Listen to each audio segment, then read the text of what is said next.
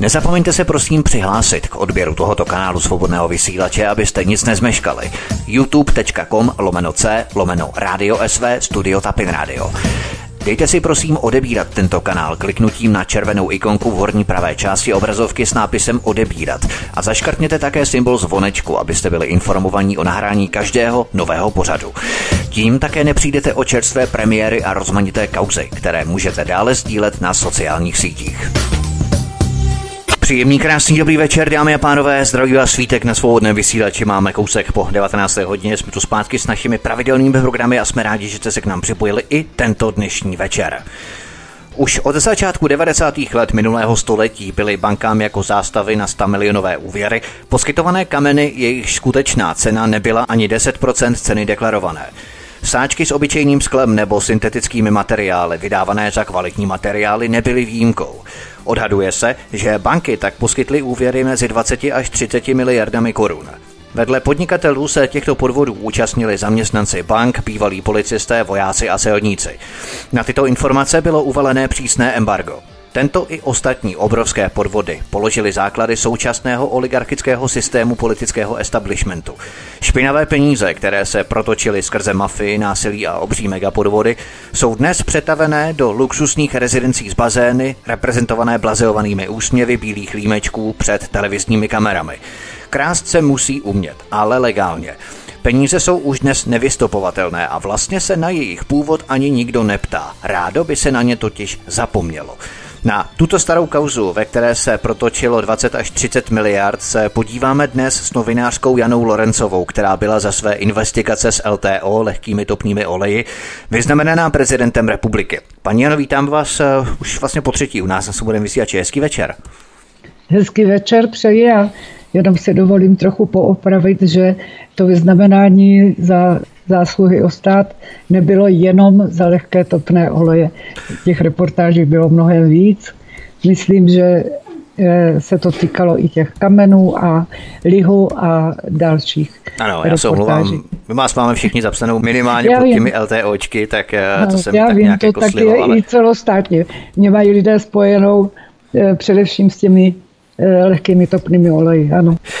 Ještě předtím, než začneme rozplétat nitky ohledně kauzy kolem falešných diamantů, připomenu našim posluchačům, že jsme s Janou Lorencovou natáčeli dvoudílný pořad ohledně kauzy právě lehkých topných olejů LTO, které vygenerovala také část dnešní české smetánky podnikatelů české lumpen buržoazie, jak se říká, kdy odhadovaná loupež na deklarování nafty jako lehký topný olej tvořila 100 miliard, o které přišla Česká republika, tedy my všichni, a které skončily v kapsách kohosy, kdo se na tomto obřím podvodu pořádně napakovalo. Představte si, několik gaunerů, několik desítek gaunerů se přišlo dohromady ke zhruba 100 miliardám korun. A to je ještě velmi střízlivý odhad, ten oficiální. A na těchto hliněných nohách stojí dnešní systém. Schnělé základy staví kapitalistický mrakodrap. Podnikatelsko-politické smetánky opory, nebo chceme-li sloupů dnešní demokracie. Pokud jste minulé pořady, milí posluchači, neslyšeli, prosím, najdete je v kanále Studia Tapin Radio na svobodném vysílači u nás. Ale přikročme teď k dnešní kauze, a to kauze falešných diamantů, nebo chceme-li drahých kamenů, falešných drahých kamenů samozřejmě. Zkuste nám, paní Jano, vysvětlit eh, v úvodu vůbec tu samotnou podstatu celého toho podvodu, abychom pochopili na začátku onu v úvozovkách genialitu toho nápadu, na který kdo si přišel a využil tehdejších příznivých podmínek k tomu, aby ten plán uvedl do realizace. O co tedy šlo? E, ono je to v principu velice jednoduché. V podstatě vlastně nemůžeme ani říct, že to byl podvod, protože e, nebyl nikdo potrestan. Nikdo z těch, kteří Eh, se toho podvodu účastnili, tak vlastně eh, neskončil za mřížemi s výjimkou jednoho, eh, jednoho odhadce a u toho to bylo přímo komické, protože ve stejný den, kdy nemovitost ohodnotil na, na pět tisíc, tak ve stejný den ji ohodnotil na, na 100 tisíc. Takže tam to bylo jasné, tam to bylo prokazatelné. Ale podstata celého toho té transakce, a těch transakcí bylo mnoho, tak eh, spočívala v tom, že eh, obchodníci nebo dovozci přivezli odpad třeba ze Sri Lanky, nebo z jiných zemí, z Německa, hodně toho bylo v německých bankách, po válce se to tam dostalo, Eh, nebo ještě z jiných zemí přivezli eh, takové, ono to vypadalo jako kameny drahé, ale ve skutečnosti to byl odpad. Eh, nemělo to, některé měly cenu téměř nulovou a v tom lepším případě, dejme tomu 10 z částky, kterou ten obchodník potom získal, když je zastavil v bance. Takže podstata byla jednoduchá ten, kdo ty kameny měl v ruce, s nimi zašel do banky. Banka, kde by logicky člověk předpokládal, že si nechá udělat svůj posudek, že nebude spolehat na to, co ten obchodník vlastně eh, k těm papírům přiloží. Že si udělají svůj posudek, jestli ten, eh, jestli ten obchodník třeba nelhal, nebo jestli eh, nedopatřením se ne, nestalo, že byly ty kameny nadhodnocené mnohonásobně. Ne, banky postupovaly tak, že vzali v úvahu asi karáty, když jim tam eh, přinesl, dejme tomu, opály nebo, nebo safíry, no tak vzali karát, eh, karáty, hodnotu v karátech a ocenili to tím, tou částkou, kterou ten obchodník měl napsanou na svém odhadu. Všem ten odhad byl dělaný soudními znalci, Eh, Jasně. komicky rovněž. Kdyby nešlo takové peníze, opět jde eh, o úsměvnou záležitost, protože odhadci eh, měli kulaté razítko. Automaticky předpokládáte, že to je razítko, které reprezentuje stát. Každý, každé kulaté razítko, oni mají svoje čísla, že každé kulaté razítko ještě navíc tím číslem a znakem, tak podle normálního člověka je to reprezentace toho, že stát o tom ví a stát to posvěcuje. Takže tito znalci, eh, kteří dostali, dostali eh, ten certifikát k tomu, aby hodnotili eh, takzvanou gemologii, to je znalectví v oboru drahých kamenů a kovů, tak eh, oni nemuseli mít vůbec žádné znalosti. Ministerstvo spravedlnosti, kde jsem se potom byla na to ptát, Ministerstvo spravedlnosti tenkrát dávalo eh, certifikáty k tomu znalectví naprosto bez přehledu o tom, jestli ten člověk vůbec ví, co to kámen je, jestli ten člověk vůbec ví, když má hodnotit zlato, tak jestli vůbec ví, jak e, zlato vypadá 14 karátové, třeba a 21 karátové. Vůbec toto nikdo neskoumal a ty, e, ty, ta povolení k tomu, aby vykonávali znalecké e, posudky, aby vydávali ti znalci, tak se přistupovalo velice laxně. Tím se stalo, že znalci z oboru drahých kamenů vlastně se spolehli údajně, já tam pořád cítím něco jiného, ale bohužel léta plynou a těžko už se to dá prokázat. Eh, oni tvrdili potom, že pouze přeložili z Němčiny nebo z jiného jazyka eh, certifikát, který jim předložil zároveň s těmi kamery, ten obchodník. Rozumíme si? Ano, aby se vyvázali z té zodpovědnosti, ten... tak tvrdili, že to přeložil z Němčiny. Aby se vyvázali z té odpovědnosti, ano. že fakticky oni neměli žádnou kvalifikaci ani školení, kurz Přesně. k tomu, aby dokázali vyhodnocovat ty kameny. To znamená, Přesně že tak. oni uh, představovali garanci důvěryhodnosti v podobě státu tím, že ohodnocovali ty kameny, znalecké posudky. Ti lidé, ale v podstatě oni vůbec absolutně tomu nerozuměli. Mohl to dělat člověk jakékoliv profese, třeba číšník, uh, kdokoliv mohli, ale byli tam i odborníci mezi nimi, ano, kteří ano. se ale s tím svezli. Oni taky jenom potom e, překládali. Vím konkrétně o dvou minimálně, kteří měli znalosti a kdyby chtěli, tak to opravdu zjistili. Ale oni se spolehli, oni říkali, nechtěli. že to nic Prostě fungovali paradoxně jako znalci v oboru jazyku, e, tlumočníci nebo překladatele. Mm, Na to neměli žádno, žádné oprávnění. Oni měli dokonce e, i v tom případě, že tedy tam byly ty znalecké posudky nebo znalectví, že bylo uznáváno i těm, co o tom nic nevěděli, tak oni se vydávali vlastně posléze za to, že za znalce z oboru jazykovědy nebo prostě překládání z jednoho jazyka do druhého, na což neměli ani ten certifikát. No. Že? To jsou takové dílčí záležitosti, k těm se postupně budeme vracet. Vy jste vlastně úplně všeobecně vykreslila vlastně osu celého toho našeho příběhu, eh, o kterém si budeme vyprávět a to, že lidé poskytovali jako zástavy bankám falešné drahé kameny, které vypadaly pěkně nabroušená sklíčka, ale v podstatě to byl odpad a ty kamínky všechny vypadaly jako drahé kameny, diamanty, safíry a smaragdy a nevím co hmm. všechno, ale diamanty a v podstatě se jednalo o odpad. Ale já bych se chtěl zeptat, ta operace v 90. letech minulého století vykazovala, eh, řekněme, mezinárodní rozměr, protože kdyby se jednalo pouze o Českou republiku, tak uh, oni by si ty kamínky přece mohli nazbírat někde v prachovských skalách nebo někde hmm. kdekoliv v České republice vás... a mohli by si to vybrousit u nás doma. Ano, určitě, ale musím vás přerušit, ono to totiž ani nevypadalo jako broušené.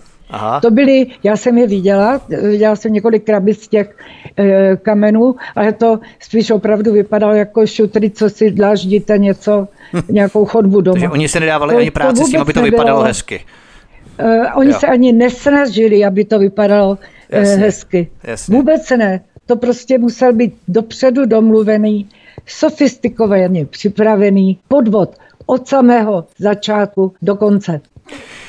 Čili tady šlo primárně o to, aby se za co nejmenší objem materiálu vyinkasovalo co nejvíce peněz. Protože kdyby se mělo legálně obchodovat s těmi penězi, tak by to vyžadovalo mnohem více práce, více přemýšlení, ale desetinové zisky takže princip těchto obřích podvodů byl, jak za co nejméně námahy získat co nejvíce peněz. To je de facto princip každého podvodu ve větším rozsahu. My se bavíme jenom o podvodu, on to podvod v podstatě nebylo, protože všechno bylo podle zákonů, všechno bylo předem domluvené a jednalo se o Teď už víme, že podvod v rozsahu 20 až 30 miliard.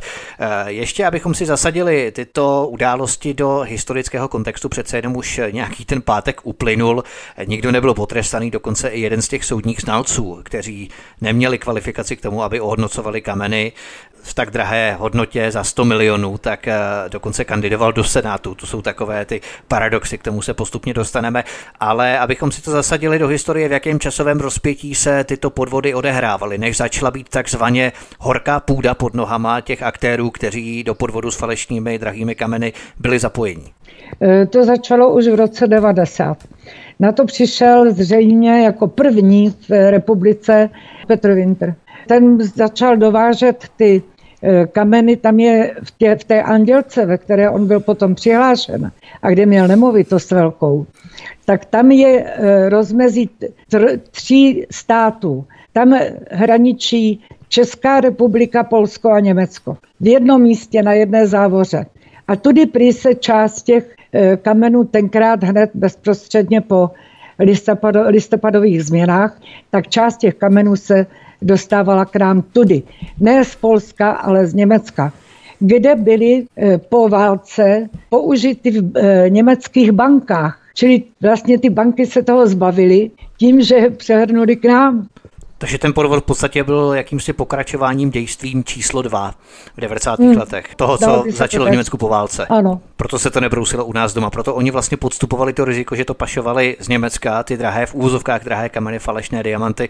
Přitom oni si to mohli vybrousit u nás doma, ale v podstatě se jednalo o to, že to bylo z německých bank. Hmm, ano, dá se to tak říct, ale e, to nebylo jenom z německých bank. Ono to tady postupně to šlo z e, různých koutů světa z Gruzie, pokud si pamatuju dobře, z různých koutů světa. Nebylo to jenom Německo. To se rozrostlo potom do obřích rozměrů. Jaké byly ty střípky informací, na základě kterých jste začala přicházet na obrovský rozsah toho celého organizovaného podvodu? Že nešlo pouze o jednu, dvě, tři firmy, banky, ale že ten podvod tvořil celou hierarchii živého navzájem propojeného organismu. Vy jste se vydala po stopách eh, několika firm, které byly třeba zapsané v jedné budově, místo sídla v budově, ale pouze papírově, nefungovaly tam, nikdo se nesetkal s těmi jejich jednateli. Například firma Filigrán, k tomu se dostaneme postupně k těm všem firmám mám jenom příklad spolumajitele Petra Vintra, kterého jsme zmínili, tak nějak to začínalo. V podstatě vy jste na začátku úplně, jak jste se dozvěděla vůbec, že nějaký takový podvod byl a postupně se začala otvírat ty všechny škatulky, že se to opravdu zvětšilo do tak ohromného živého organismu? Já jsem si první fázi myslela, že to uh, skončí dvěma, maximálně dvěma reportážemi a nebude o čem točit, že to rozkryjeme, že se tam podívám trošku jako na ty kořeny, jak to vypadá celý ten e, podvod, zveřejníme a e, ujmou se toho orgány činné v trestním řízení. Jo. No ale bohužel měla jsem smůlu stejně jako v jiných kauzách. Orgány činné v trestním řízení se na to dlouho vykašlali, pak pozatýkali 24, 30 e, lidí a druhý den jich 26 propustili a ty ostatní další den.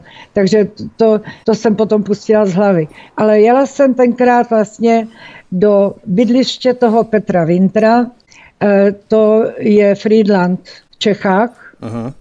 A tam jsem hledala Petra eh, Vintra a hledala jsem i ostatní eh, majitele té firmy Filigran Solita, tam byly, těch firm bylo, bylo víc. Petra Vintra už jsem nenašla, on byl v té době odsouzen na 10 let já vám ale paragraf, podle kterého byl souzen, neřeknu, nebylo to za ty, za ty kameny.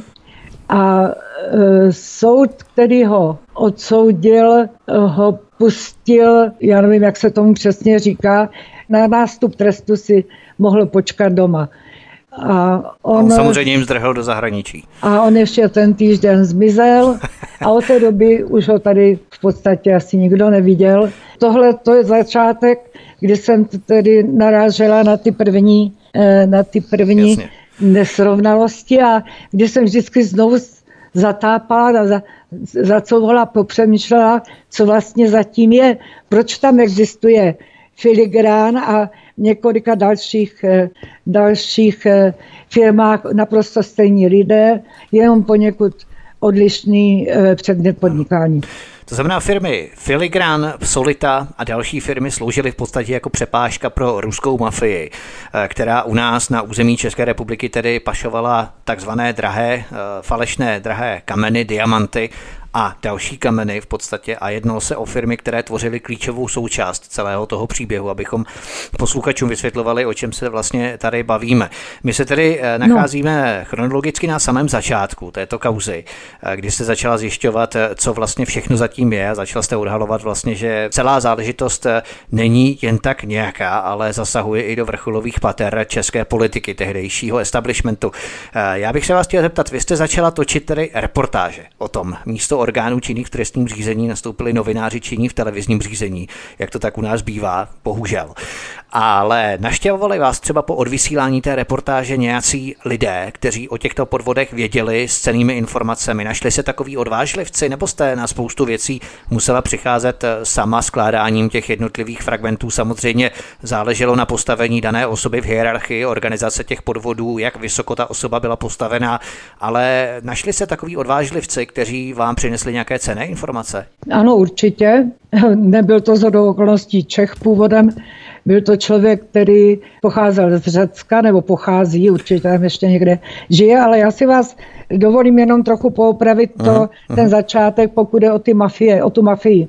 To nebyla ruská mafie, to byla především česká mafie. Pak se tam objevovala jména německá, ruská, to bez zesporu. Jasně. Ale e, to ruská mafie určitě nebyla. Takže to byla česká lupen buržoázie v podstatě. Tak, Plně od A do Z. Ano, ano.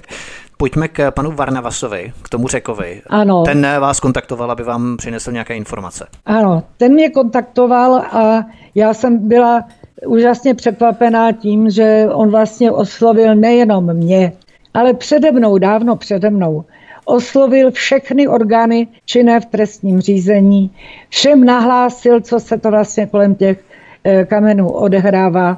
Nahlásil, kteří soudní znalci eh, v tom jedou, kteří podnikatelé v tom jedou.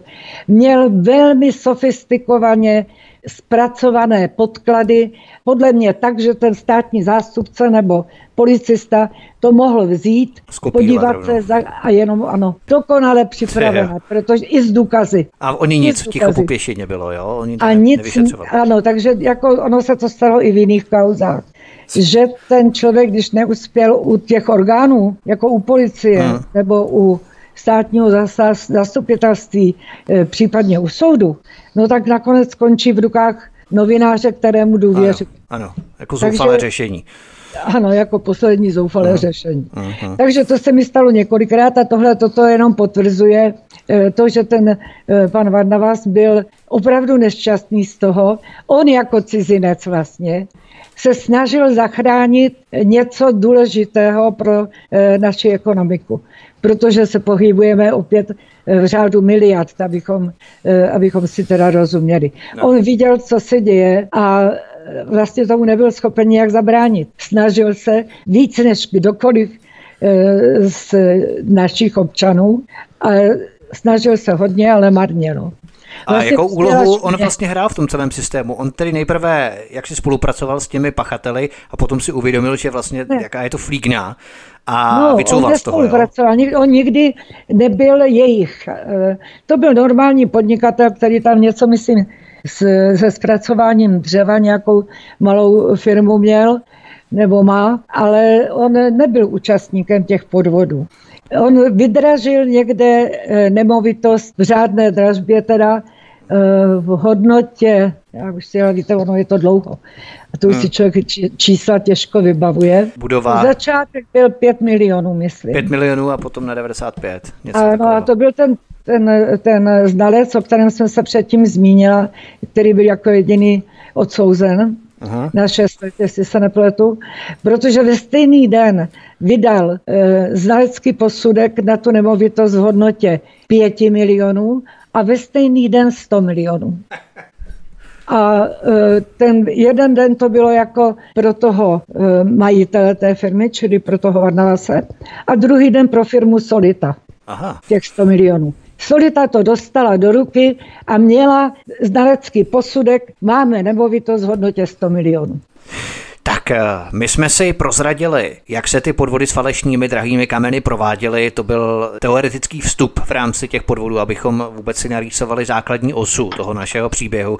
Povězte nám ale, jak probíhala praxe, jak vůbec k těm podvodům docházelo už v roli těch pěšáků, řadáků, kteří byli hybateli toho celého podvodu, protože bez nich by to ani nešlo realizovat.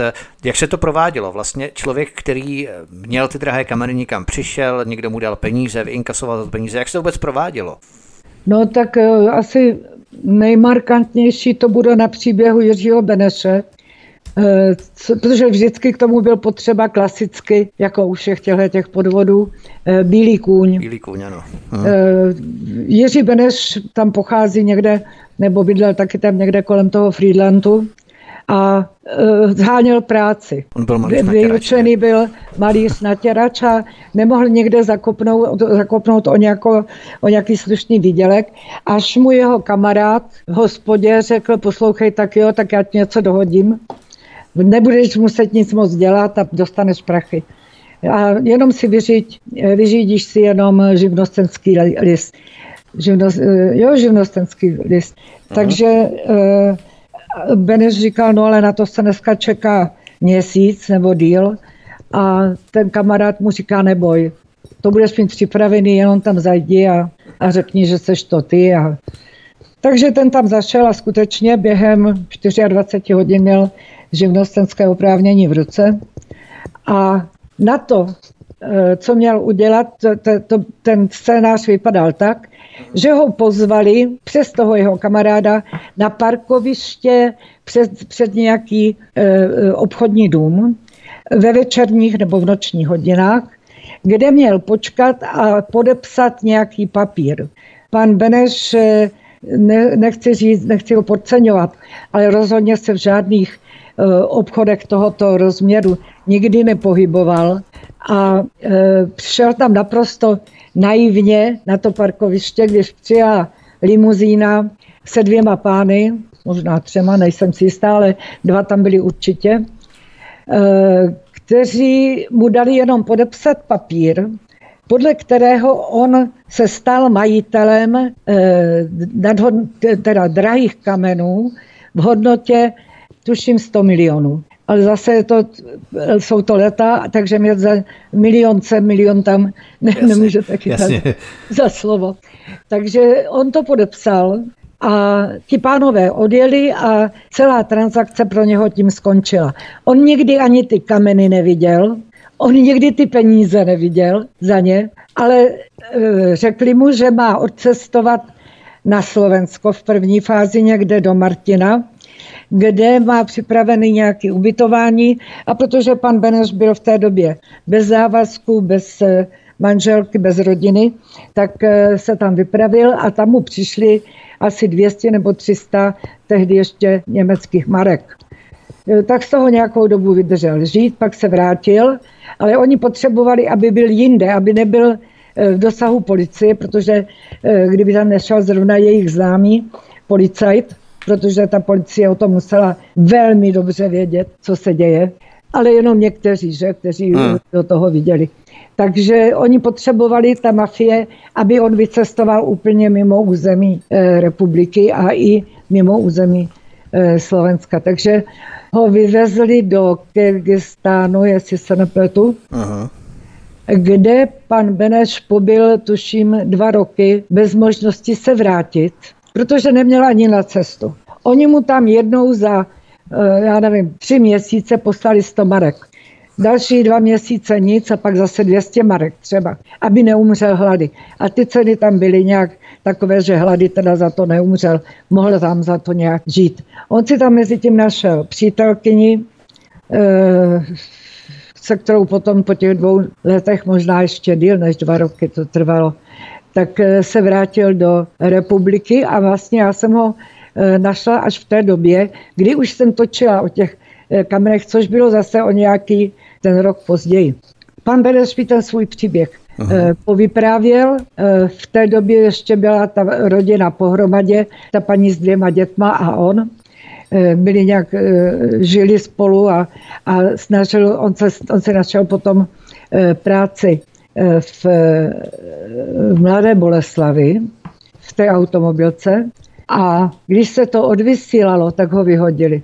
vlastně za to, že si mě postěžoval, tak eh, z té práce on tam měl ten výuční list eh, natěrač, malíř a natěrač, že, takže tam někde pracoval kolem těch aut v té poslední fázi to natírání a, a ani to teda potom dopadlo to blbě. No. Aha takže bylo ještě pět po druhé v podstatě. Eh, jak to vlastně probíhalo s těmi lidmi, o kterých se jednalo v těch vašich reportážích v rámci České televize, tehdy ještě v 90. letech, kdy Česká televize ještě dělala eh, investigace před eh, spacákovou revolucí takzvanou, kdy Česká televize ještě za něco stála vůbec, tak tam probíhaly tyto záležitosti a tam se jednalo o lidi, kteří třeba přišli na poštu s kusem ulomeného schodiště a u přepážky normálně před lidma, kteří tam stáli kolem, banky, vůbec jim to nevadilo. Banky. Do banky tak vy inkasovali 100 milionů korun, nebo jak to vlastně probíhalo? Co zaznělo v té reportáži vaší? Ono to začalo všechno knižním velkou obchodem. Za knižní, velko, knižní velkou obchod měl tu svoji centrálu na, Op- na Opatovické ulici, je to ten Vilínkův, Vilínkův známý Vilínkův dům na Opatovické, Aha. ve kterém je soustředěno několik stovek kanceláří, jedna vysoká škola tam e, sídlila v té době, kdy jsem natáčela dole tiskárna, Prostě ten dům byl v činnosti a vybíralo se z něj eh, vysoké nájemné poměrně, že? Když si spočítáte, kolik tam bylo eh, těch nájemníků, tak se z toho vybírá poměrně vysoké nájemné. Za tento knižní velkou obchod, to znamená včetně skladů s knihami, bohužel už nevím, kolik těch knih tam bylo, ale tisíce, eh, to je Česká ves, tuším se to jmenuje, za Prahou kousek, tak včetně těch knih a další ještě jedné nemovitosti, tak to všechno vlastně při privatizaci bance bylo, banka, aby to zaplatila, tak dostala do, do zástavy tyto kameny o kterých se celou dobu bavíme. Aha. A konkrétně tyto kameny, které podepsal Beneš, že je má tím svým tím v noci někde na tom parkovišti, tak to byly kameny, které mi potom ten správce konkurzní podstaty ukazoval, že je vlastně má místo toho knižního e, velkou obchodu. Jenom ten dům na té Opatovické má obrovskou cenu. Nevím, jestli to platí dodnes, ale v době, kdy jsem to natáčela, tak ten majitel toho majitel v uvozovkách, protože to byl podvod, strašlivý podvod, mm. tak eh, vybírá vlastně nájem z celého toho domu, to jsou eh, měsíčně, bych řekla, sta tisíce kolik tam, tam z toho plyne, eh, plyne peněz. Ale došlo k tomu, že tedy tam skončily ty kameny v tom místo toho Vilímkova knižního velkou obchodu a majitelem se stala firma Nelson, která byla, já, byla, já abych to zjednodušila, nebudu vás zavádět do nějakých úplně podrobných no, no, no. kroků, ale aby eh, ta firma Nelson to vůbec mohla jakoby privatizovat, tak, tak vznikla den nebo dva dny předtím. Předtím, než se s tím podnikem eh, pohnulo jako finančně, jako v obchodní rovině. To byla zajímavá A doba. Tedy. To byla zajímavá doba. Hmm, hmm. Majitelem té firmy byl jistý pan Petkov z Liberce. Pan Petkov, protože tenkrát televize měla opravdu zájem na rozklíčování těch podvodů, takže já jsem se nespokojila s tím, že jsem tam obyšla Eh, celý ten Vilímkův dům, což ostatně si mohou naši posluchači, teda, nebo vaši posluchači najít na YouTube v mých reportážích. Eh, celý ten Vilímkův dům, promluvila jsem si s některými lidmi, byla jsem v tiskárně se podívat a mimo toho jsem jela po těch lidech, kteří s tím byli fyzicky nějak spjati. To znamená, Navštívila jsem e, pana Petkova, nebo chtěla jsem navštívit pana Petkova a chtěla jsem navštívit jistého pana Šábrta, který byl jakoby duchovním otcem těch, toho prvního obchodu pro tu firmu, firmu Nelson. E, pan Petkov, to jsem se dozvěděla v Liberci, Slavíčková ulice, tuším. to asi nezapomenu. On měl bydlet v jednopokojovém bytě nebo v jednopokojovém bytě u svojí matky údajně ale pak mi tam ukázali nemovitost, kterou vlastnil, takže ono to bylo trochu jinak s tím bydlením, ale v době, kdy ho šla zatýkat policie, tak eh, ho zastihli u té jeho matky, kde mu sdělili obvinění nebo trestní oznámení. A on teda jako, že to bere, že když je to tak, tak, tak samozřejmě, že s nimi půjde, ale musí si vzít nějaké věci, kabáta, kartáček na zuby a ručník a odešel do vedlejšího pokoje No a pánové si po půl hodině uvědomili, že nějak dlouho balí, e, tak tam našli akorát otevřené okno, to bylo v prvním patře, takže to nebyl pro něho takový e, problém e, se z toho prvního patra dostat ven. Nechal tam i svého Mercedesa, proto se paradoxně vrátil eh, druhý nebo třetí den. Jako tam bylo tolik absurdy, tam samozřejmě v tom ta policie stoprocentně jela taky. Museli aha, tam být aha. někteří, eh, někteří eh, lidé od policie, kteří věděli, o co jde a nějakou formou se na tom živili rovněž. Tak to bylo něco podobného jako v roce 2006 s Radomírem Krejčířem, kdy policisté taky přišli do jeho vily, kterou obdivovali, zatímco on jim vlastně utekl oknem úplně stejně jako v tomto případě. My si zahrajeme písničku, už jsme mluvili téměř půl hodiny, tak si chvilku odpočineme, zahrajeme si hmm. písničku. Naším hostem je novinářka Jana Lorencová, se kterou si povídáme o falešných drahých diamantech, 90. letech, obrovském podvodu, který stál české daňové poplatníky 20 až 30 miliard korun. Hezký večer, od mikrofonu vás zdraví Vítek. Novinářka Jana Lorencová je stále hostem u nás na svobodném vysílači od mikrofonu vás zdraví Vítek. My si povídáme o falešných drahých kamenech, podvodu, který byl v rozsahu 20 až 30 miliard. A tyto drahé kameny kameny byly poskytovány bankám jako zástava na to, aby dostali úvěry. A samozřejmě mnoho bank se položilo, mnoho bank mělo velké problémy s tím, když se tyto podvody provalily. My jsme si pověděli tedy, jak eh, ty podvody probíhaly na úrovni takzvaných eh, pěšáků, řadáků, bílých konňů, chceme-li.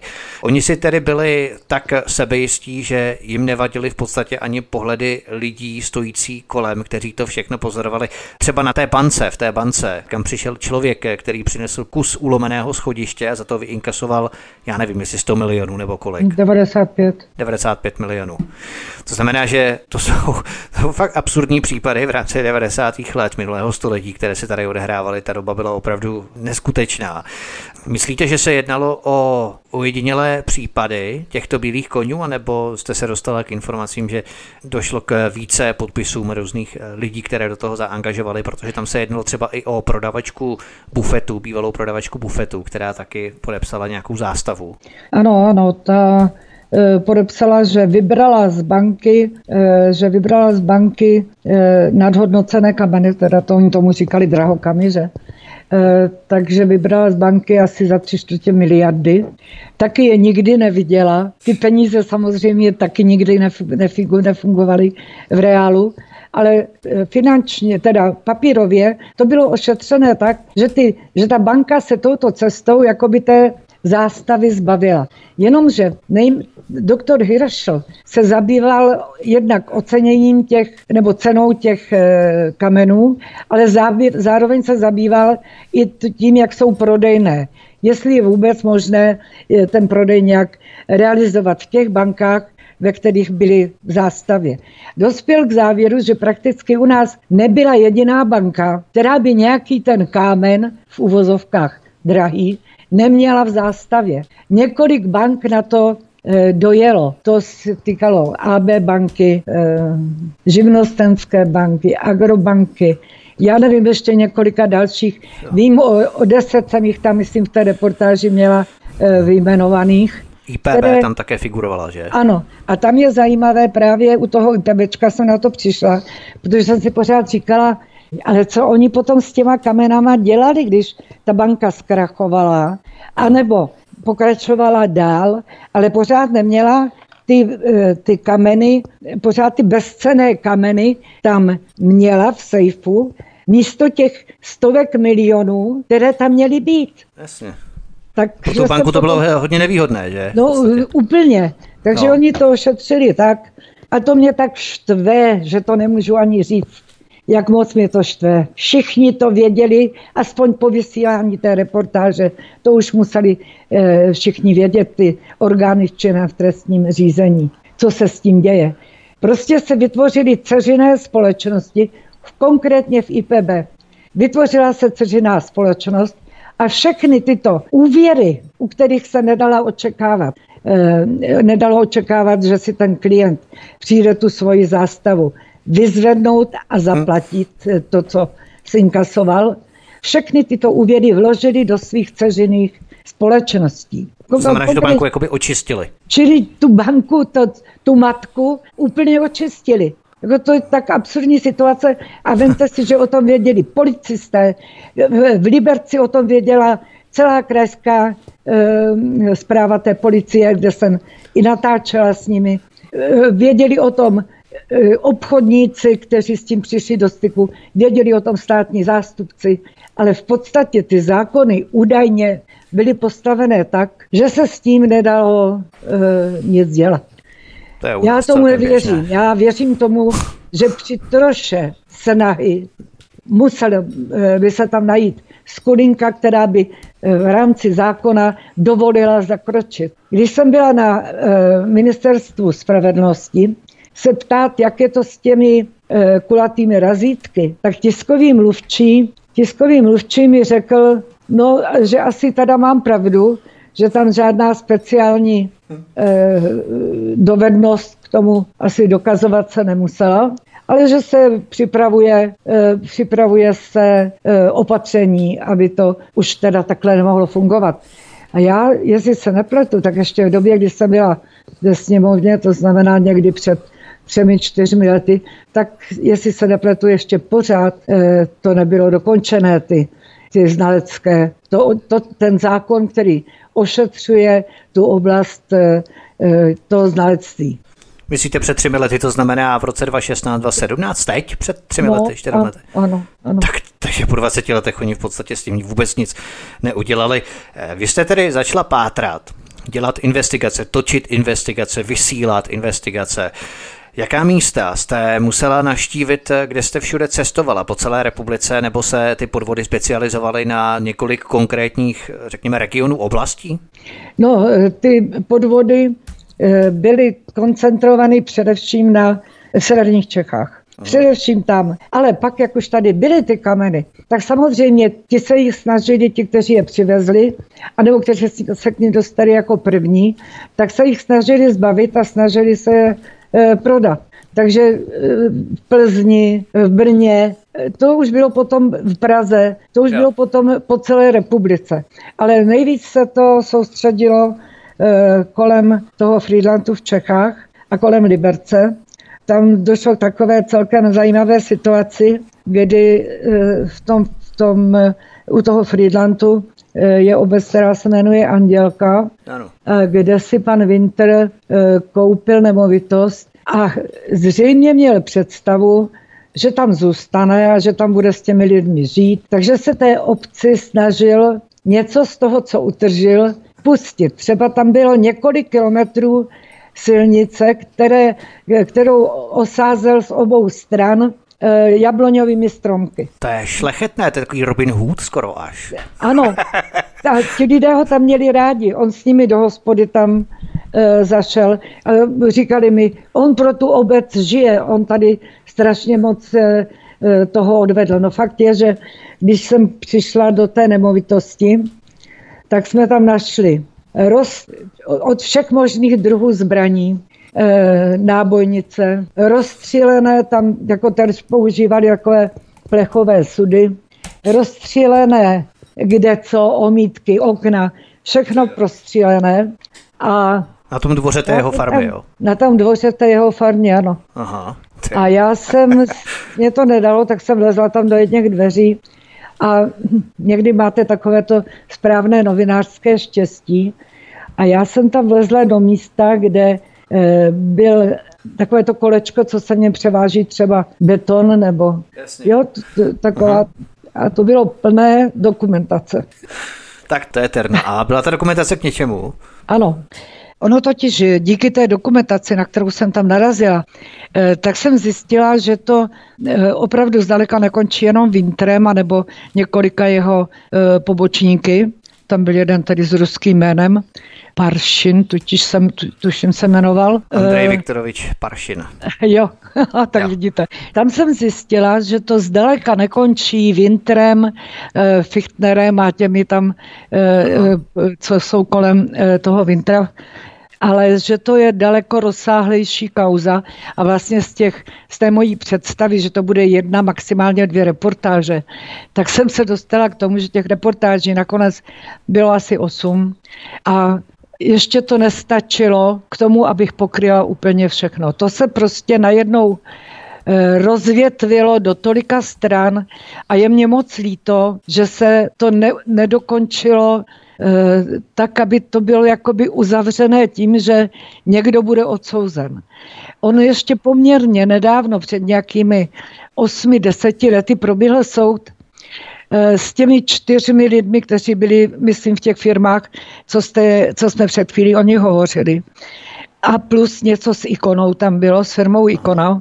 A byl do toho taky mezi ty obviněné zahrnut eh, ten jeden z těch soudních znalců, Turnovec, z Turnova, takové šle, přímo šlechtické jméno, pan Turnovec z Turnova. Všichni byli, všichni byli osvobozeni, tam šlo o posledních 400 milionů, které ještě šli zachránit. Ale soud je všechny zprostil viny.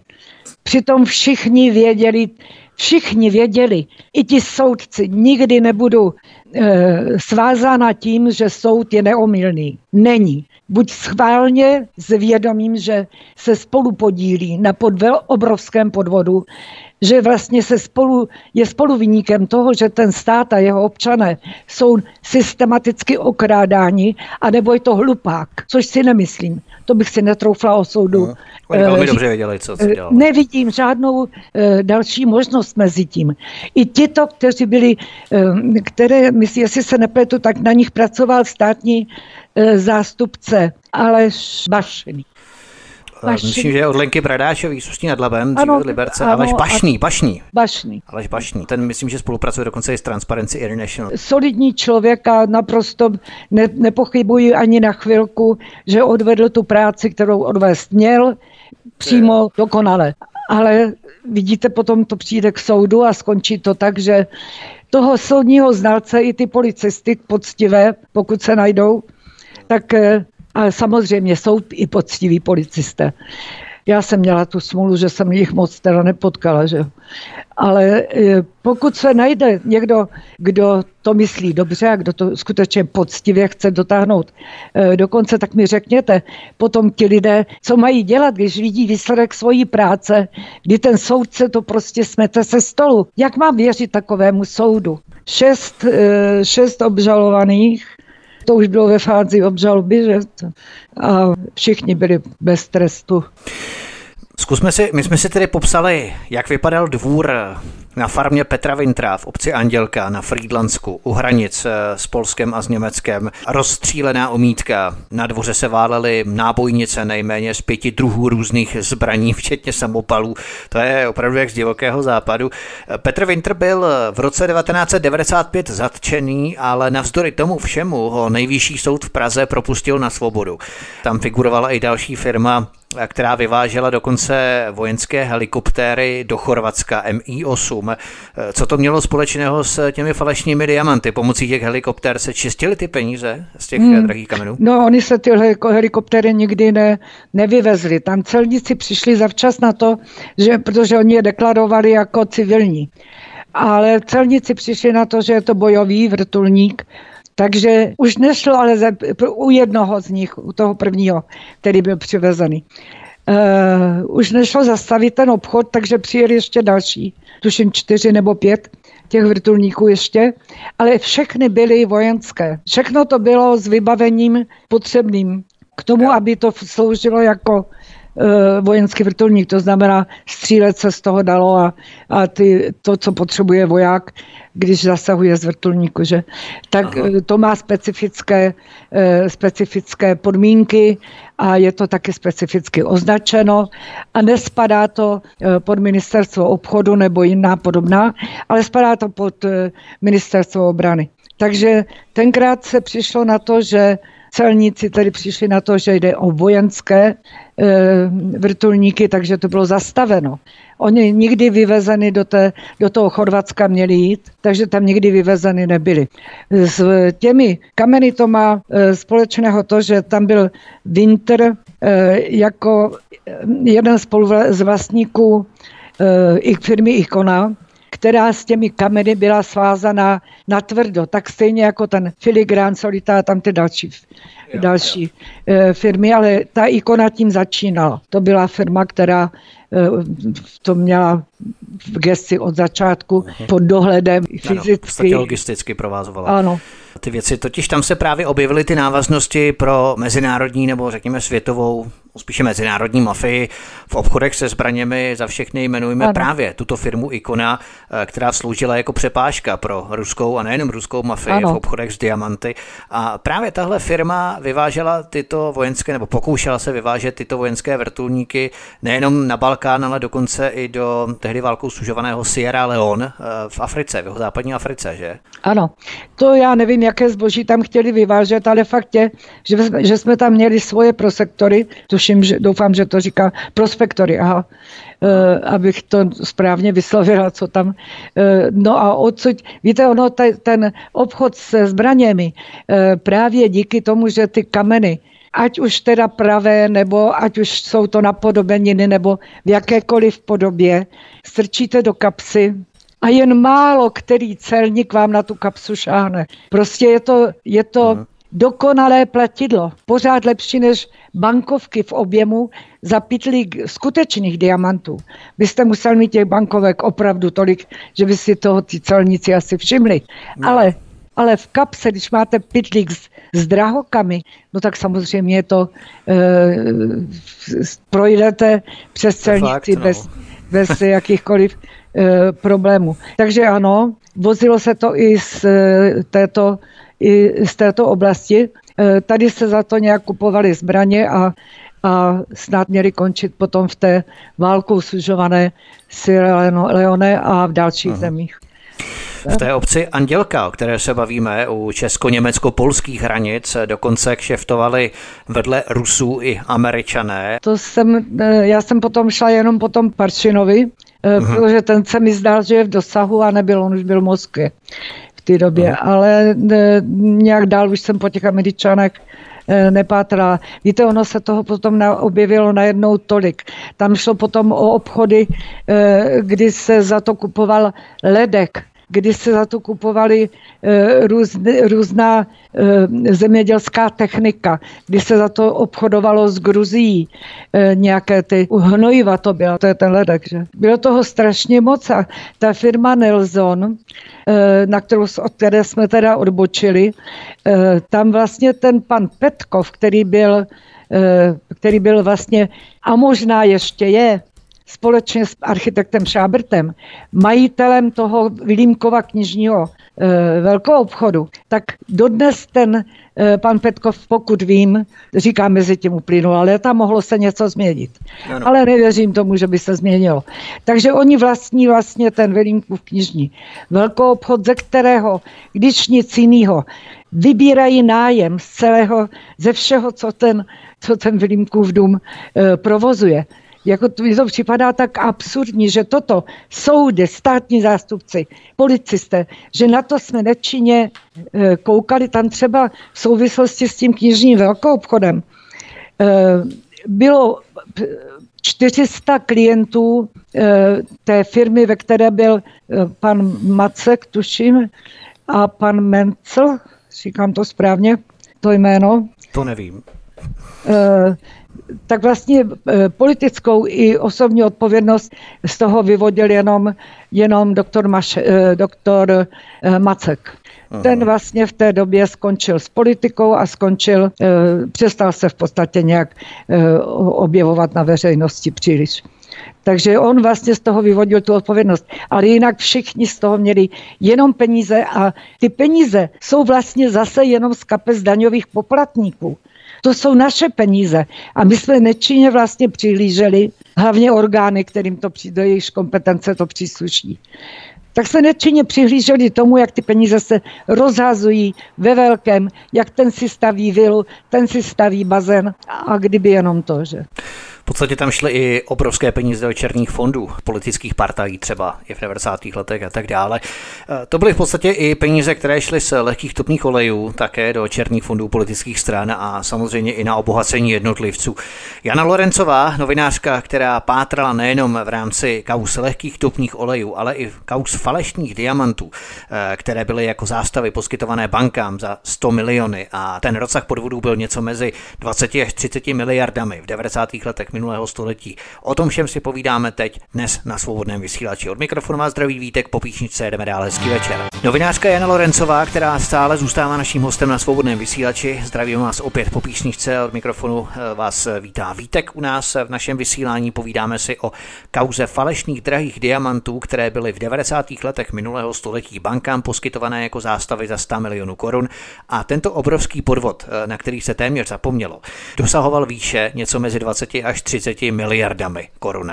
Všechno naše peníze, peníze z bank, které byly vytahovány loupeživými nájezdníky do sejfů těchto bank.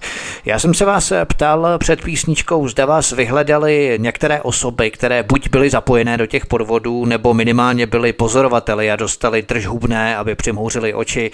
My jsme se tu bavili o řeku Varnavasovi, který právě poskytl velmi cené svědectví o tom, jak ty podvody probíhaly. Nicméně s kým vším jste hovořila, koho jste navštívila během vašich investigací? Protože vy jste samozřejmě jezdili s kamerou s logem České televize, to jistě vyvolávalo nelibost u jistých kruhů, k tomu se také třeba můžeme dostat. Nicméně hrozilo vám při tom natáčení v terénu nějaké přímé či nepřímé nebezpečí? Dostala jste se do nějaké takové, řekněme, vypjaté situace? Eh, no tak v jednom případě si pamatuju, to šlo o firmu Solitaire, tuším, Eh, kdy mě eh, správce konkurzní podstaty, v jehož zájmu by mělo být, aby ty peníze se vrátily tam, kde eh, mají být, tak mě fyzicky vyhazoval z kanceláře, že nic k tomu říkat nebude, nic, prostě odmítal se o tom bavit. A, hm, a bráskl mi dveře a zamkl se v té svoji kanceláři. Ale to bylo asi to uh, fyzicky, teda to je ja. jediné, co mě tam nějak hrozilo. Já jsem měla v tomto směru dost, bych řekla, i štěstí, aspoň v této kauze teda určitě, že tam, když nebudu brát v úvahu blízkost tygra, kterého jsme potom objevili v jedné, v jedné restauraci poblíž tygra jako živé zvíře, tygra. Ano. A on tam byl v podstatě zavřený tygr v restauraci? No, on byl, Tržený? ten tygr byl eh, původně v Andělce v té nemovitosti u e, pana Vintra. V té, v tom, e, tam prostě měl nějaký ten výběh a tam prostě chovali toho tygra. A když potom ale byl Winter v nebezpečí, že ho zavřou a že se tam k němu nedostane, tak ho začal se o něho starat ta restaurace mu zřejmě patřila, a takže on to už nemohl do té andělky asi každý den za tím tygrem jezdit, takže Aha. si ho vzal tam a tam byl někde eh, v kleci a eh, tam se prostě eh, od něho staral. To Aha. asi Winter eh, chtěl, aby o něho bylo postaráno, takže ještě vám musím říct jednu věc a sice, já jsem, eh, když se se ptal na to, že eh, jestli jsem já kontaktovala ty lidi nebo oni mě, tak samozřejmě jsem tam se objevil někdo, kdo mě řekl, někteří náhodně, ale byli i takoví, kteří účelově, kteří prostě měli eh, ten pocit, že by to měli říct, takže se objevili. A tak jsem se tedy eh, dostala i k adrese oné paní Dobijášové, která prodávala někde v bufetu u nádraží v Liberci, tuším, nějaké občerstvení a která právě měla se účastnit obchodu v řádu tři čtvrtě miliardy. A já jsem je navštívila a ptala jsem se, paní Dobijašová, a vy jste jenom tak sáhla do peněženky, vycálovala jste tři čtvrtě miliardy a ona říká, no ale to je moje věc, jestli jsem ty peníze měla a odkud. Já prostě o tom nechci mluvit a, a e, jestli to bylo tak nebo tak, to je moje věc. Tak jsem od, odešla s dlouhým nosem, že e, vlastně ve stejné době, jestli se nepletu, byl hlášen pan architekt Čábert. Aha. E, což je přímo komické, že? protože pan architekt Čábert v té době, kdy já jsem ho hledala a úporně jsem se snažila k němu dostat, tak byl na Eh, výletě vybral eh, minister Dlouhý, eh, podnikat, podnikal, s podnikateli jezdil letecky tedy do nějakých destinací, kde podnikatele české dával dohromady s, se zahraničím, se zahraničními podniky a toto tuším byl výlet zrovna do Číny nebo někde tam, do těch kon, končin a pan architekt Čáber se toho Eh, měl účastnit jako zřejmě člen ODA. Tehdy ODA.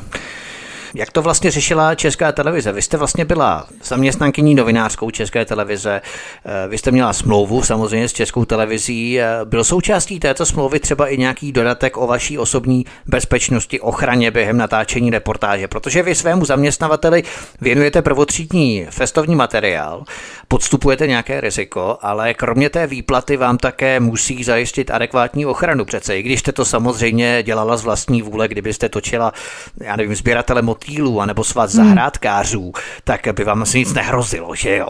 Ale postihovala vaše smlouva s Českou televizí i nějaké podobné dodatky o vaší bezpečnosti, ochraně? Ne, eh, pokud se pamatuju, tak ne. Eh, to tenkrát totiž ještě eh, nikoho ani nenapadlo. To nikoho nenapadlo, že by mi opravdu mělo hrozit nějaké fyzické nebezpečí. No určitě to nenapadlo ty, kteří ty smlouvy připravovali, protože v té době už jsem za sebou dvě, dva nápady měla, jo? Dva, dvakrát už mě předtím přepadly, ale ale to prostě ještě byla doba, to byla, to byla ta 90. léta, no. Hmm to nebylo to v žádné smlouvě, pokud si pamatuju. To jste vlastně říkala při našem minulém rozhovoru, kdy jste vycházela z té budovy, kde vás srazilo auto, že vlastně, když jste sešla se schodu na silnici, tak vás srazilo auto. V rámci vyšetřování LTO. Ano. Tak to bylo to jedno napadení. Doslechla jste se během vysílání vašich investigací, anebo třeba i po nich, že by se v české televizi, anebo třeba i v radě české televize, ozývaly nějaké hlasy, které by nesly nelibě tyto reportáže a nemusíme se ani dohadovat proč, protože každý přece musí kvitovat s nadšením touhu odhalovat podvody a nepravosti. A pokud proti tomu začne frflat, tak už tu něco zapáchá, z jakého důvodu mu vadí odhalování nepravostí a podvodu. Ale zaznívaly z České televize nebo z Rady České televize nějaké hlasy, eh, podobné hlasy, které by nesly nelibě vaše reportáže? Nebo za vámi stála Česká televize? Česká televize mi v té době kryla záda. Já si nemohu nejmenší stěžovat eh, na to, spíš naopak, eh, protože viděli, že do toho mám chuť a že mám takovou tu buldočí eh, povahu, že tomu nedám pokoj, dokud se na ten kořen toho problému nedostanu tak já jsem spíš byla tlačena k tomu, abych ještě dotočila toto, tam ještě zkus to ještě sehnat, tu informaci Jasně. a když to nepůjde, tak, tak to zkusíme do komentáře. Neměla jsem nejmenší problém, ale říkám znovu, to byla zlatá 90. léta z pohledu novináře. Z pohledu občana katastrofa, no, co si budeme říkat. Já bych, ano. abychom dokončili nějak ten obchod kolem toho J.R. Vilimka, tak já bych ano. zhrnula několika slovy jenom, co se teda vlastně odehrálo. Eh, únoru 94 byla založena ta společnost Nelson, která měla základní mění 100 tisíc. Měsíc na to se stal jediným společníkem úpadce firmy Jair Vilímek architekt Šábrt. A přibližně za 14 dní potom, co pan Šábrt koupil obchodní podíly ve firmě J.R. Vilímek, byla uzavřena kupní smlouva, podle které J.R. Vilímek prodává firmě Nelson pana e, Petkova ten dům v Opatovické ulici, což byl absolutně nejcennější, nejcennější e, majetek a to za 80 milionů. Rozumíte, rozumíme si? Ano, ano. ano to, je, eh, to bylo něco tak absurdního, kdybyste ten dům viděl. A to, že vlastně se každý měsíc z toho domu neustále vybíralo e, nájemné, no to, to prostě je neskutečná, neskutečný příběh. A správce konkurzní podstaty k tomu jsme se ještě nedostali. Když likvidoval teda tu, to, co mu zůstalo, potom J.R. Vilímkovi a po, potom do mě na Opatovické, ty, tuším čtyři ty krabice jsem viděla na vlastní oči, těch šutrů, tak eh, ten mi říkal, že se snažil, jak je povinnosti správců konkurzní podstaty, snažil se je zhodnotit a do té, aby se mu vrátilo aspoň eh, pro ty věřitele, aby se mu vrátili nějaké peníze, nemohl najít ve dvou dvě dražby probíhaly, nenašel nikoho a tak se nakonec odhodlal to prodat a jestli se nepletu, tak e, cena, kterou, za kterou to prodal, byla 30 tisíc e, a dostal to člověk, který si chtěl něčím zajímavým ozdobit obrubní kolem svého bazénu. tak za 30 tisíc. Původní hodnota 80 milionů. Původní hodnota 100 milionů, pak tam dostalo, něco zůstalo v bance, to bylo těch pověstných 20%, že? No. Takže ano. 80 milionů, ale Čistých. původně bylo ve hře 100. No. Pojďme k další části našeho rozhovoru a to k bankám, které do těchto megapodvodů s falešnými drahými kameny byly zapojené. Které banky to byly? Víme o Alfa bance, víme o IPB, víme o živnostenské bance, Agrobance. To v podstatě byly ty základní páteřní banky, které Banka Hana, v České republice. Rovněž banka Hana tam patřila. No, e, já nevím, co k těm bankám. To podle mě to bylo domluvené a a ty banky věděly, proč si nenechávají dělat vlastní posudky. Jak, to je to samé, jako kdyby vy jste e, dostal nějaké zlaté šperky a kamarád od kamaráda do zástavy a půjčil mu za to, já nevím, 200 tisíc. A on vám k tomu dal papír, e, že to je v pořádku, že to je fakt zlato. No já bych asi šla a nechala si to ocenit e, skutečně svým znalcem, který nebude zainteresovaný na tom, kolik, kolik na tom, co přinese ten kamarád za papír. A kdo mi řekne objektivně, kolik ty e, kamery nebo te, to zlato má cenu? Banky mm. proti vší logice si nenechávali vůbec dělat vlastní posudky. Oni se spokojili s tím, že jim tam přinesli ten obrazně řečeno roh z ulomeného, ulomený ze schodiště. K tomu přiložili papír, kdy soudní znalci tvrdí, že pouze překládali to, co jim eh, dodali firmy z Německa. A eh, banka to vzala jako zástavu a vycálovala a vysolila na eh, na to 100 milionů. Jako to hmm. prostě nemá chybu. To je tak dokonale vymyšlené. No a pak k tomu ještě došlo, ty banky ještě na to navíc museli, no je to zajímavé, jestli věděli, nevěděli, těžko už bych jim to dneska dokázala. Ale z logiky věci si myslím, že fakt věděli. Protože za to se nakupovali potom různé domy, různé nemovitosti, různé rů, uh, pole, většinou úhor. A to se dávalo znovu bankám do zástavy a znovu se od nich inkasovali peníze, takže podle mě to byl podvod na druhou. Za ty peníze, které oni získali tím, že tam uložili do banky ty kameny, tak nakoupili nebo za, za část těch peněz nakoupili nemovitosti, e, nakoupili pozemky, no a s tím šli znovu do e, těch bank, kde jim to dali do zástavy, protože už to měli napsané na katastru nemovitostí na sebe, tak jim to dali do zástavy a sinkasovali další miliony. Takže vlastně ta zástava za falešné drahé diamanty, neskutečně miliardy korun, ten motiv vlastně, proč to dělali vůbec. Jednalo se v podstatě o startovací rampu nebo plochu k tomu, aby mohli ty supy, kteří se na ty banky zaměřili, skupovat širokou škálu levných nemovitostí a v podstatě nové loupeživé nájezdy do bankovních sejfů na základě těchto nemovitostí, to znamená, že ty peníze točili potom na druhou, na třetí, ano, otáčeli pořád dál. Přesně tak. Aby to generovalo zisk. Přesně tak. Uh-huh. Takže startovní výstřel v podstatě. První iniciační záležitost byly drahé kameny a potom následovaly další a další podvody, které vlastně měly řetězovaně souvislost eh, s tím prvním startovacím výstřelem. Eh, jak to vlastně probíhalo v rámci těch eh, bank, třeba ta IPB, vydala na trhu za pouhých 20 milionů korun, zhruba miliardový úvěr. A aby tento špatný obchod nikdo nemohl dokázat, Aktéři podvodu našli bílého koně, v eh, tomto konkrétním případě právě tu prodavačku z bufetu, o které jsme se bavili, a ta potom měla podle účtu odkoupit kameny za 600 milionů korun a tento nevýhodný obchod se stal pro banku alespoň úředně eh, jak, jakoby výhodným. Eh, a tohle je vlastně ta základní technika, kterou ty banky postupovaly.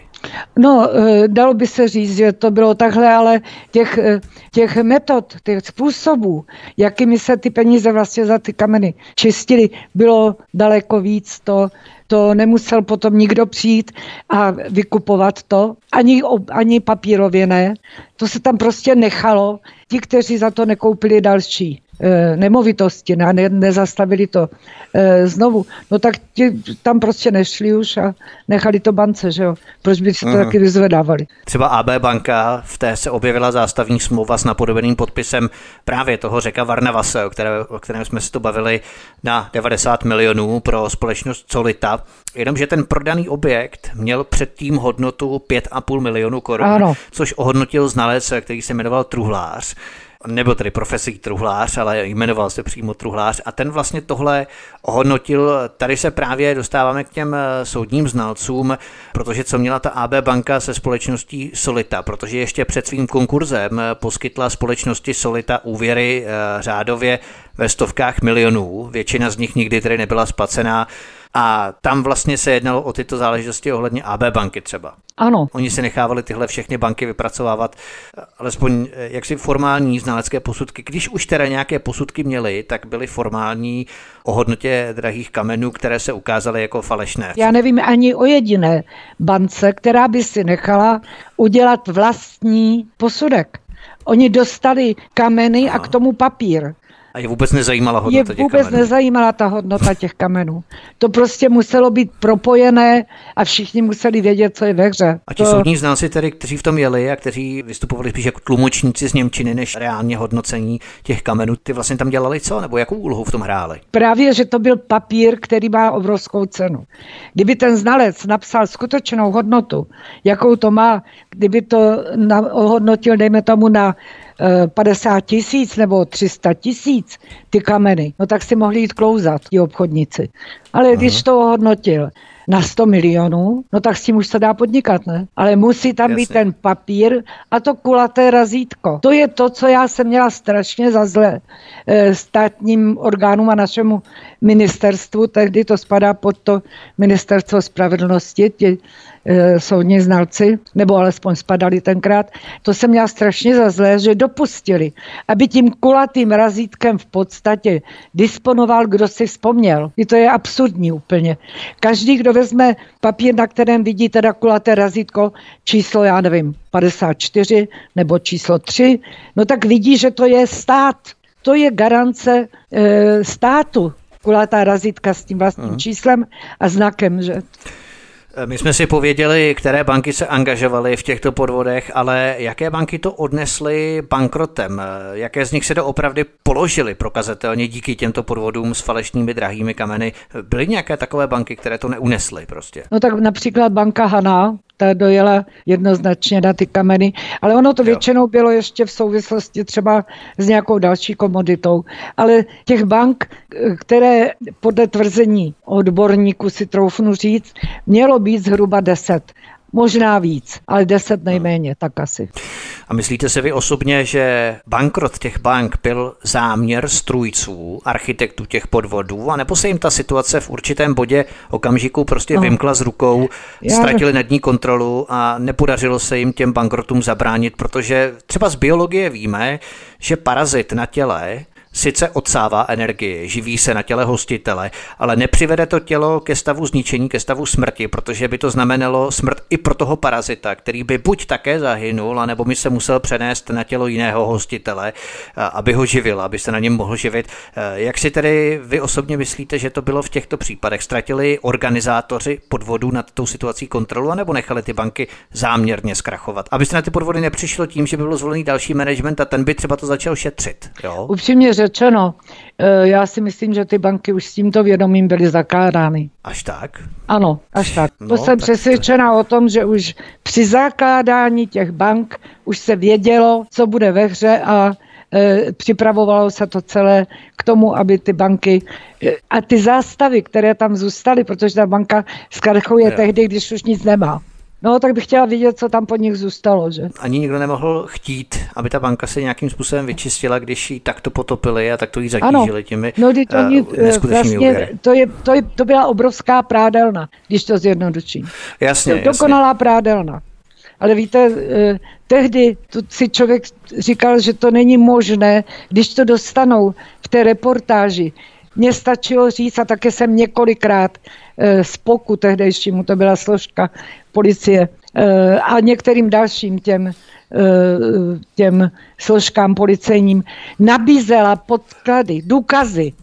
Nabízela jsem jim dokonce k tomu Winterovi tenkrát do té ikony a filigránu šel kontrolní odbor kvůli daňového e, ředitelství z, toho, z té oblasti Nikdy to nebylo dotaženo do kance, ale ti, jeden z těch úředníků, já doufám, že už je v důchodě, že už na něho nikdo dneska nemůže, mi kopii toho e, výsledku toho šetření dal. Takže já jsem přesně věděla, co se děje, i to, k čemu oni dospěli a přitom to, e, když uzavřeli to vyšetřování, to šetření toho finan, těch finanční, finančního úřadu, tak to hodili do koše. Nikdo to nechtěl. Hmm ale taky jim to nedalo.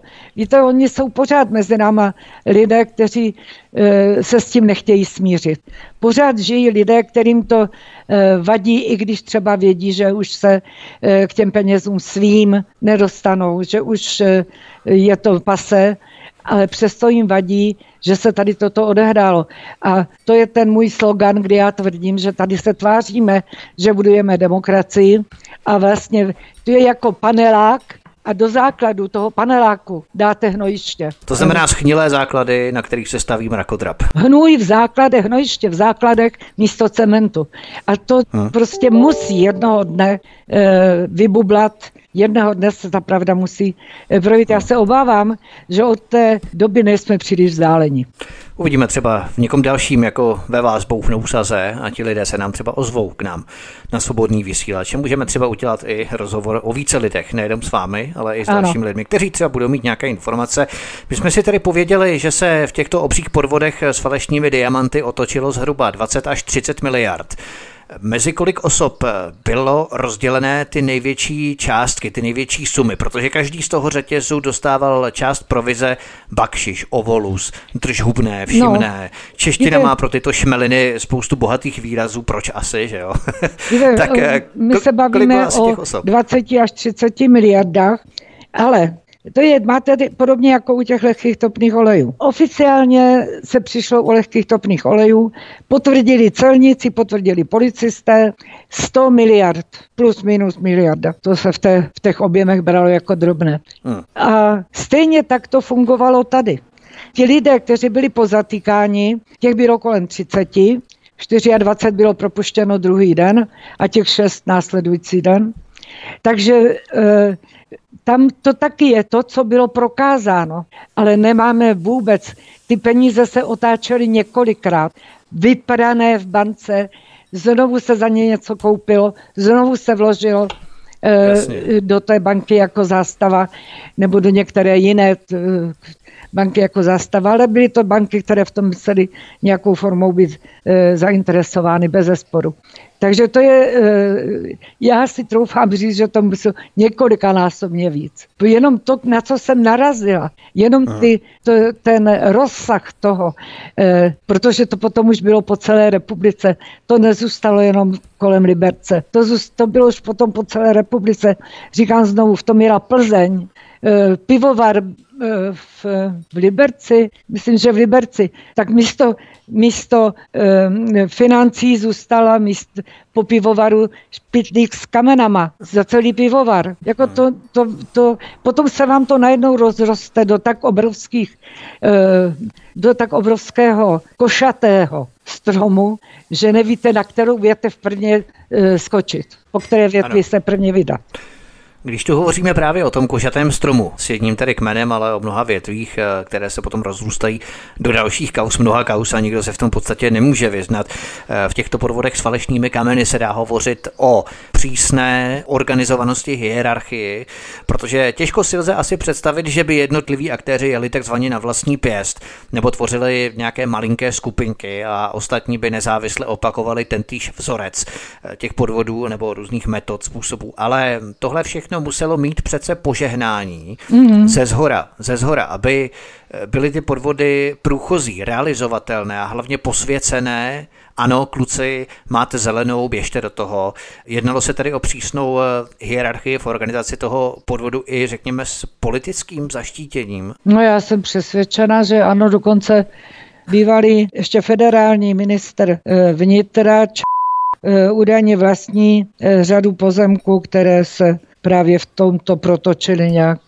Ale já nevím, jestli to, já jsem už potom toho bylo tolik, že mě některé ty větve utekly, nebo utekly. Prostě jsem nemohla jít po všem. A byla jsem sama, kdo se tomu věnoval. Když nepočítám e, takové ty spravodajské vstupy, kde se zmapovalo konkrétně, tady došlo k tomu, že e, kameny, ze kterých e, a, a šluz, že končíme. To, e, ty spravodajské ty to nepočítám, ale jako investigativně se do toho nehrnul nikdo. Nikdo. Tam nebyl zájem. Ono je to hmm. složité.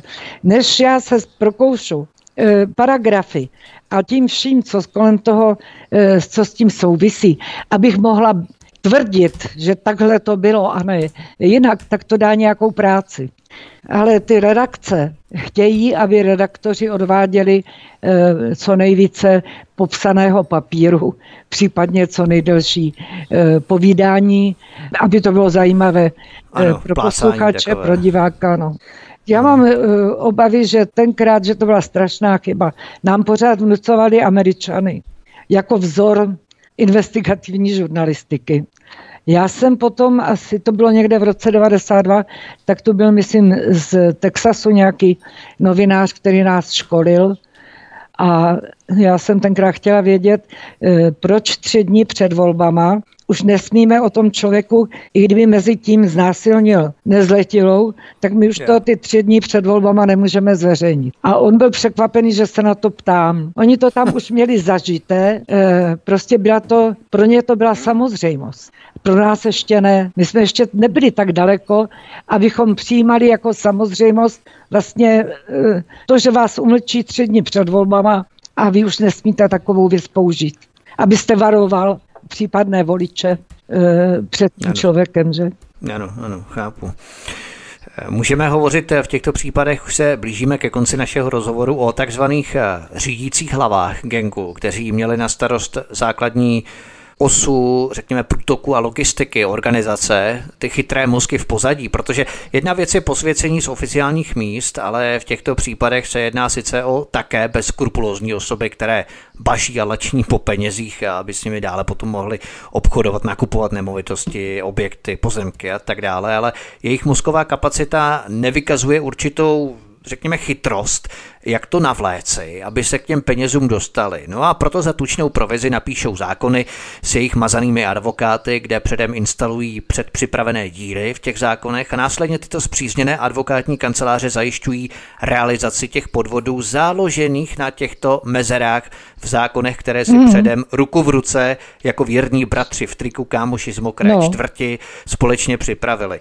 To je to oficiální posvěcení podvodu. Eh, můžeme to tady rozdělit, pokud máte opět eh, nějaké prokázané informace, hmm. kdo stál jaksi v pozadí ty chytré mozky, těch oficiálních míst, eh, chytré mozky v zákulisí? Pokud no, tam byl někdo takový. Těžko říct. Já si netroufám eh, jednak tedy se domnívám v souvislosti s jinými kauzami, nejenom s touto, že tenkrát měli politické strany, protože začínali, neměli peníze na svoji činnost a že si tenkrát jaksi rozdělili mezi sebe e, ty oblasti, kde se dali nějaké peníze získat. Takže tedy to byly například jo. kameny, možná některá z politických stran, nebo třeba e, líh, další politická strana, a tam to vím velmi jistě, e, nebo další politická strana, taky začínající a silná, která měla tu naftu pod sebou, ty zdroje z té nafty, takže eh, u nás těžko můžu říct, že to vymyslel konkrétní člověk Aha. nebo konkrétní firma. Ale myslím si, že impuls k tomu, aby se to vůbec uskutečnilo, přišel z Německa. Protože v tom Německu to údajně, a jsou o tom články, je to zdokumentované i v někde v nějakých novinách, něco jsem k tomu i četla, tak e, tam to leželo vlastně, když zakládali tenkrát SROčka, on to nebyla naše specialita, SROčka po válce zakládali Němci ve velkém e, s minimální vkladem, že ano, a, a tak, jak fungovaly SROčka u nás, tak to fungovalo tenkrát v Německu. A tam Aha. zůstaly v bankách ty kameny, ty první, které sem byly do, dovezeny, tak ty zůstaly v těch bankách. A ty banky se jich potřebovaly taky zbavit. A nechtěli možná jít do konkurzu, nebo to neměli ještě tenkrát tak sofistikovaně udělané. E, a e, tak se jich zbavili tím, že je prodali za nějakou zbytkovou cenu e, sem. Fakt je, že kontakty pan Winter měl velké kontakty do Německa, myslím, že dokonce nějak měl eh, rodinu nějakou eh, v Německu, takže si myslím, že tam tudy asi ta první várka procházela. Víte, jenom pana... ještě, pardon, ještě vám ano. řeknu to, ano. že když jsem si připravovala, nebo když jsem se připravovala na tento náš rozhovor, tak jsem měla představu, že se podívám na to, co teda k tomu mám za dokumentaci, už jsem, musím říct, že jsem už uh, tu, ty, ty originály jsem už uložila jinam, ale mám to na fleškách, takže jsem se na to podívala a myslela jsem si, že půjdu po jedné té větvi a na tom všechno rozklíčujeme. Jenom pak jsem si uvědomila, jaká by to byla obrovská škoda. Jít jenom po, e, po knižním velkou obchodu, nebo jít jenom po jednom pivovaru, po dalším pivovaru, po dalších budovách. To se najednou tolik toho objevilo. Tam se objevily lodě z náklady, já nevím, eh, eh, strojů zemědělských z Gruzie, eh, nebo další, další náklady nebo, nebo kameny v pytlících z, z, z té Sierra Leone.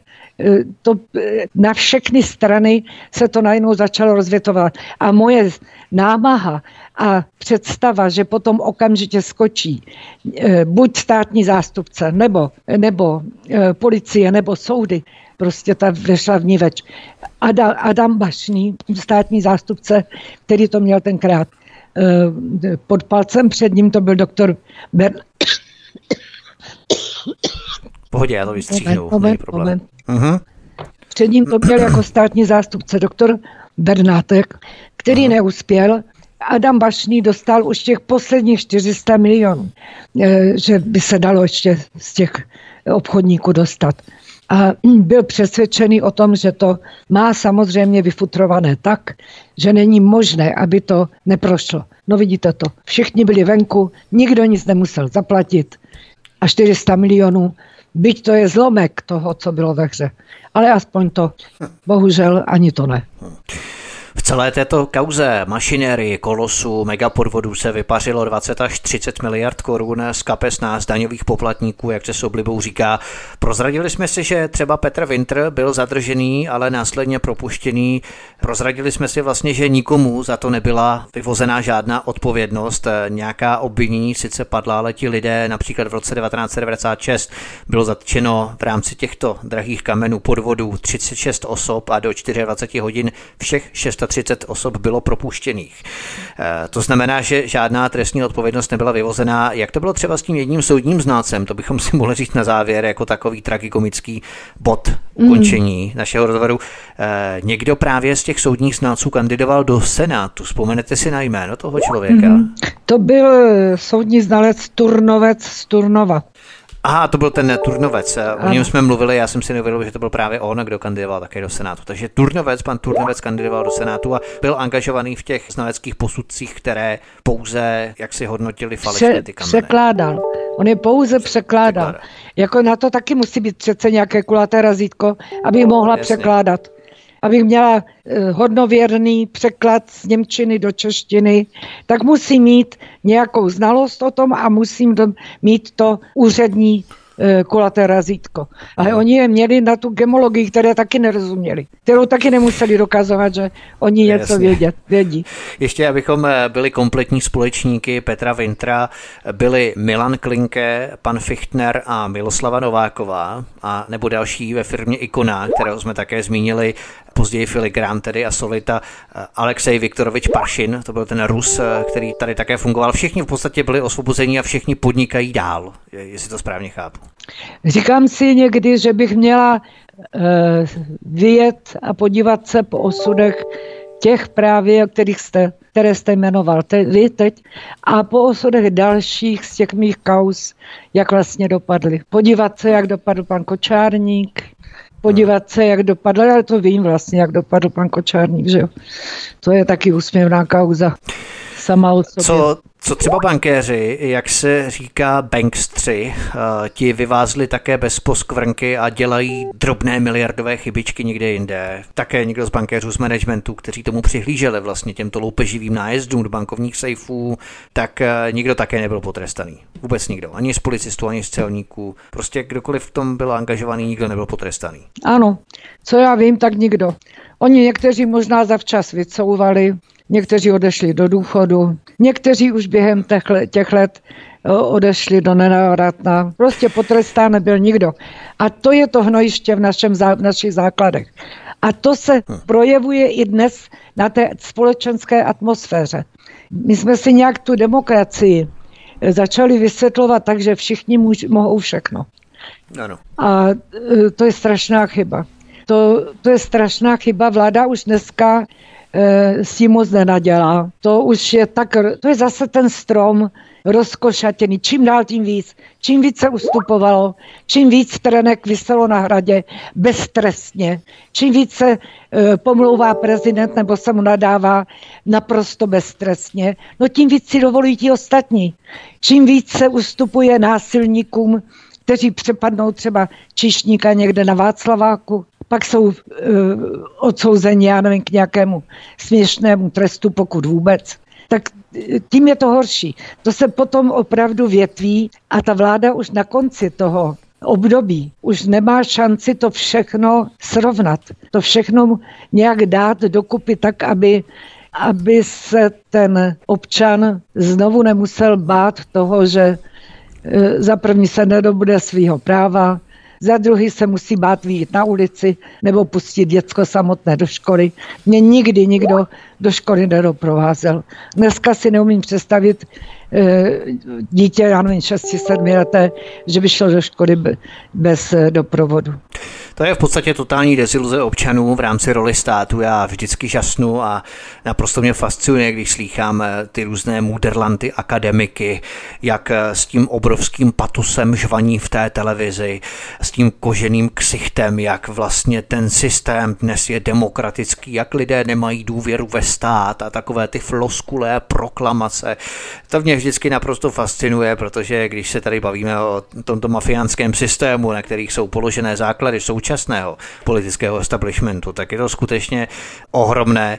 Vidíme, přátelé, tak to se krade, tak to se rabují banky, tak to se loupí, všechno zcela legálně, nikdo není potrestaný, 30 miliard v luftu, prostě krásce musí umět, aby se vám nic nestalo. Tak si závěrem pořadu všichni připíme na zdraví všem pitomcům, kteří chodí do práce, každý den koukají se na zprávy o počasí, i když stále více lidí začíná věřit tomu, že i to počasí se u nás dá skorumpovat.